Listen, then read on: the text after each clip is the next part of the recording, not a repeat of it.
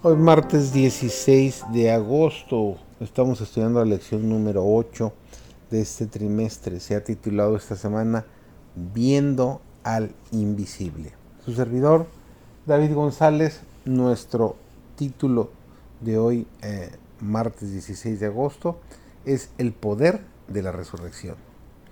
Para el creyente, Cristo es la resurrección y la vida. En nuestro Salvador, la vida que se había perdido por el pecado es restaurada, porque Él tiene vida en sí mismo para vivificar a quienes Él quiera. Está investido con el derecho de dar la inmortalidad. La vida que Él depuso en la humanidad la vuelve a tomar y la da a la humanidad.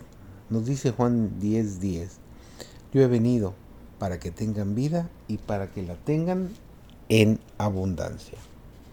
El mismo poder que resucitó a Cristo de los muertos, resucitará a su iglesia y la glorificará con él por encima de todos los principados y potestades, por encima de todo nombre que se nombra, no solamente en este mundo, sino también en el mundo venidero. Podemos regocijarnos en la esperanza. Nuestro abogado está en el santuario celestial intercediendo por nosotros.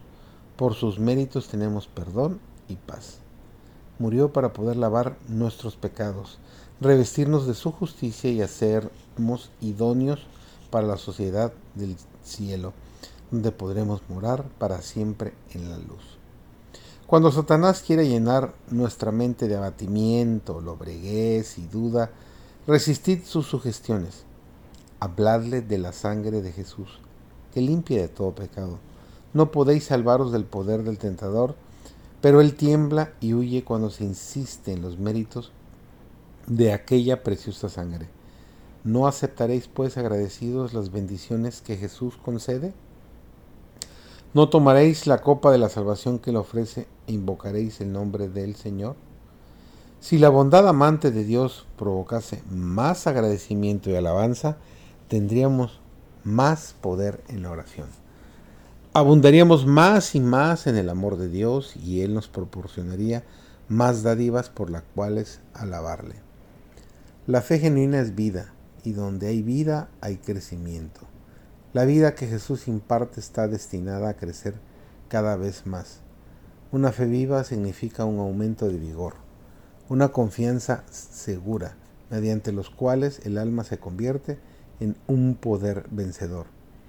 El que bebe del agua de la vida que Jesús ha dado posee dentro de sí una fuente de agua que salga, salta para vida eterna. Aunque quede separada de todas las fuentes creadas, es alimentada por el manantial oculto. Es una fuente perpetua, en comunicación inmediata con la inextinguible fuente de vida. El Señor es deshonrado cuando cualquiera que profesa su nombre adolece de vaciedad interior.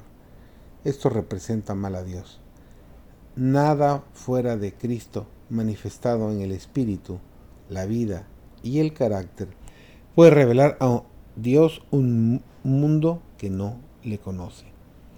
El alma renovada en el conocimiento de Dios y de Jesucristo, a quien Él envió, demuestra la plenitud divina en una experiencia viva de crecimiento, aún la plenitud de aquel que suple todas las cosas.